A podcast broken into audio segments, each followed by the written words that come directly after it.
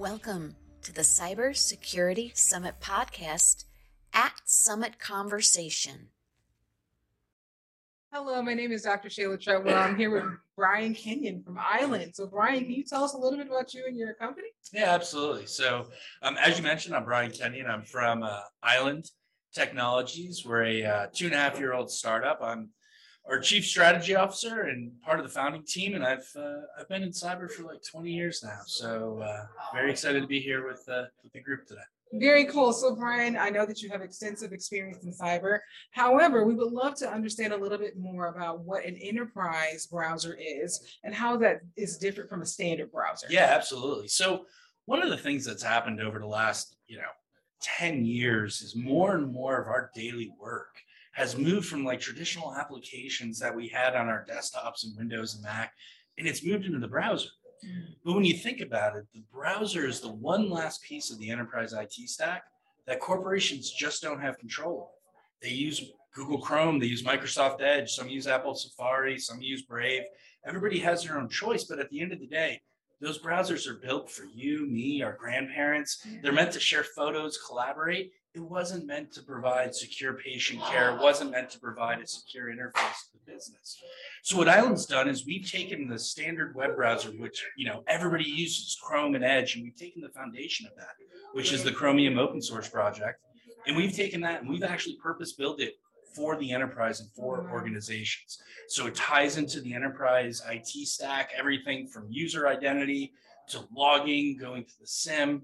We're providing controls that have never existed before. Very, very cool. And I think that's something that's definitely necessary. Now, you talked about the enterprise stack and the way that IT has traditionally been using browsers throughout their organizations. Can you tell us specifically why do companies need something like this? Yeah, you know, one of the things that we've had to do because we've never actually had control of the browser itself is we've had to layer controls around it. We put them on the network and we've put them in the cloud and we put them, you know, in the gateways and we put them all the way around because that browser was never a compliant part of our stack. Yeah.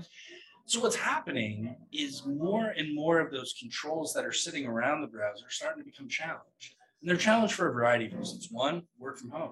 Like pandemic hits, everybody goes home, and all of a sudden those controls we put on the network, the things that were in our office to help protect us, they don't do so good when they're gone. Yeah. And so our controls are breaking down. And another thing's happening, we're adopting more mm, SaaS. Definitely. We're adopting a lot more cloud activity. We're adopting a lot more cloud applications. And while it doesn't necessarily break everything from the start, it certainly puts a big challenge on it with encryption and the way we encrypt all of our communication streams. So being the actual browser itself, we get an infinite look at what's happening, what people are doing, and controls all the way around. Very, very cool. And as you start to think about some of these different stacks that you're putting together, what are some of the use cases that you all are solving for? Yeah, so we're sitting very fortunate.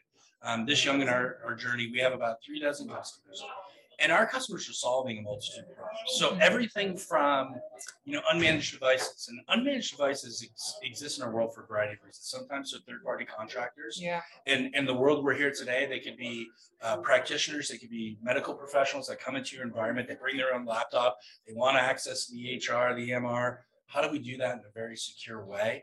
Um, so we're solving a lot of unmanaged devices because we're just a browser. It takes like 30 seconds to install, and all the controls are built in.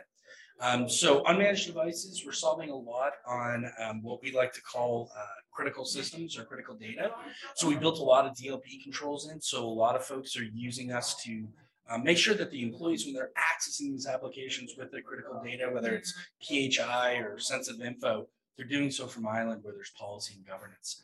Um, so there's a lot of different ways we're helping organizations. Um, and the beautiful thing is, it's just a browser and it's a browser everybody knows how to use and loves using. So the, the end user like teaching and and all the you know you move my cheese everything's different. It just it's very simple to deploy and use. Very very cool. You have me a dlp and simple.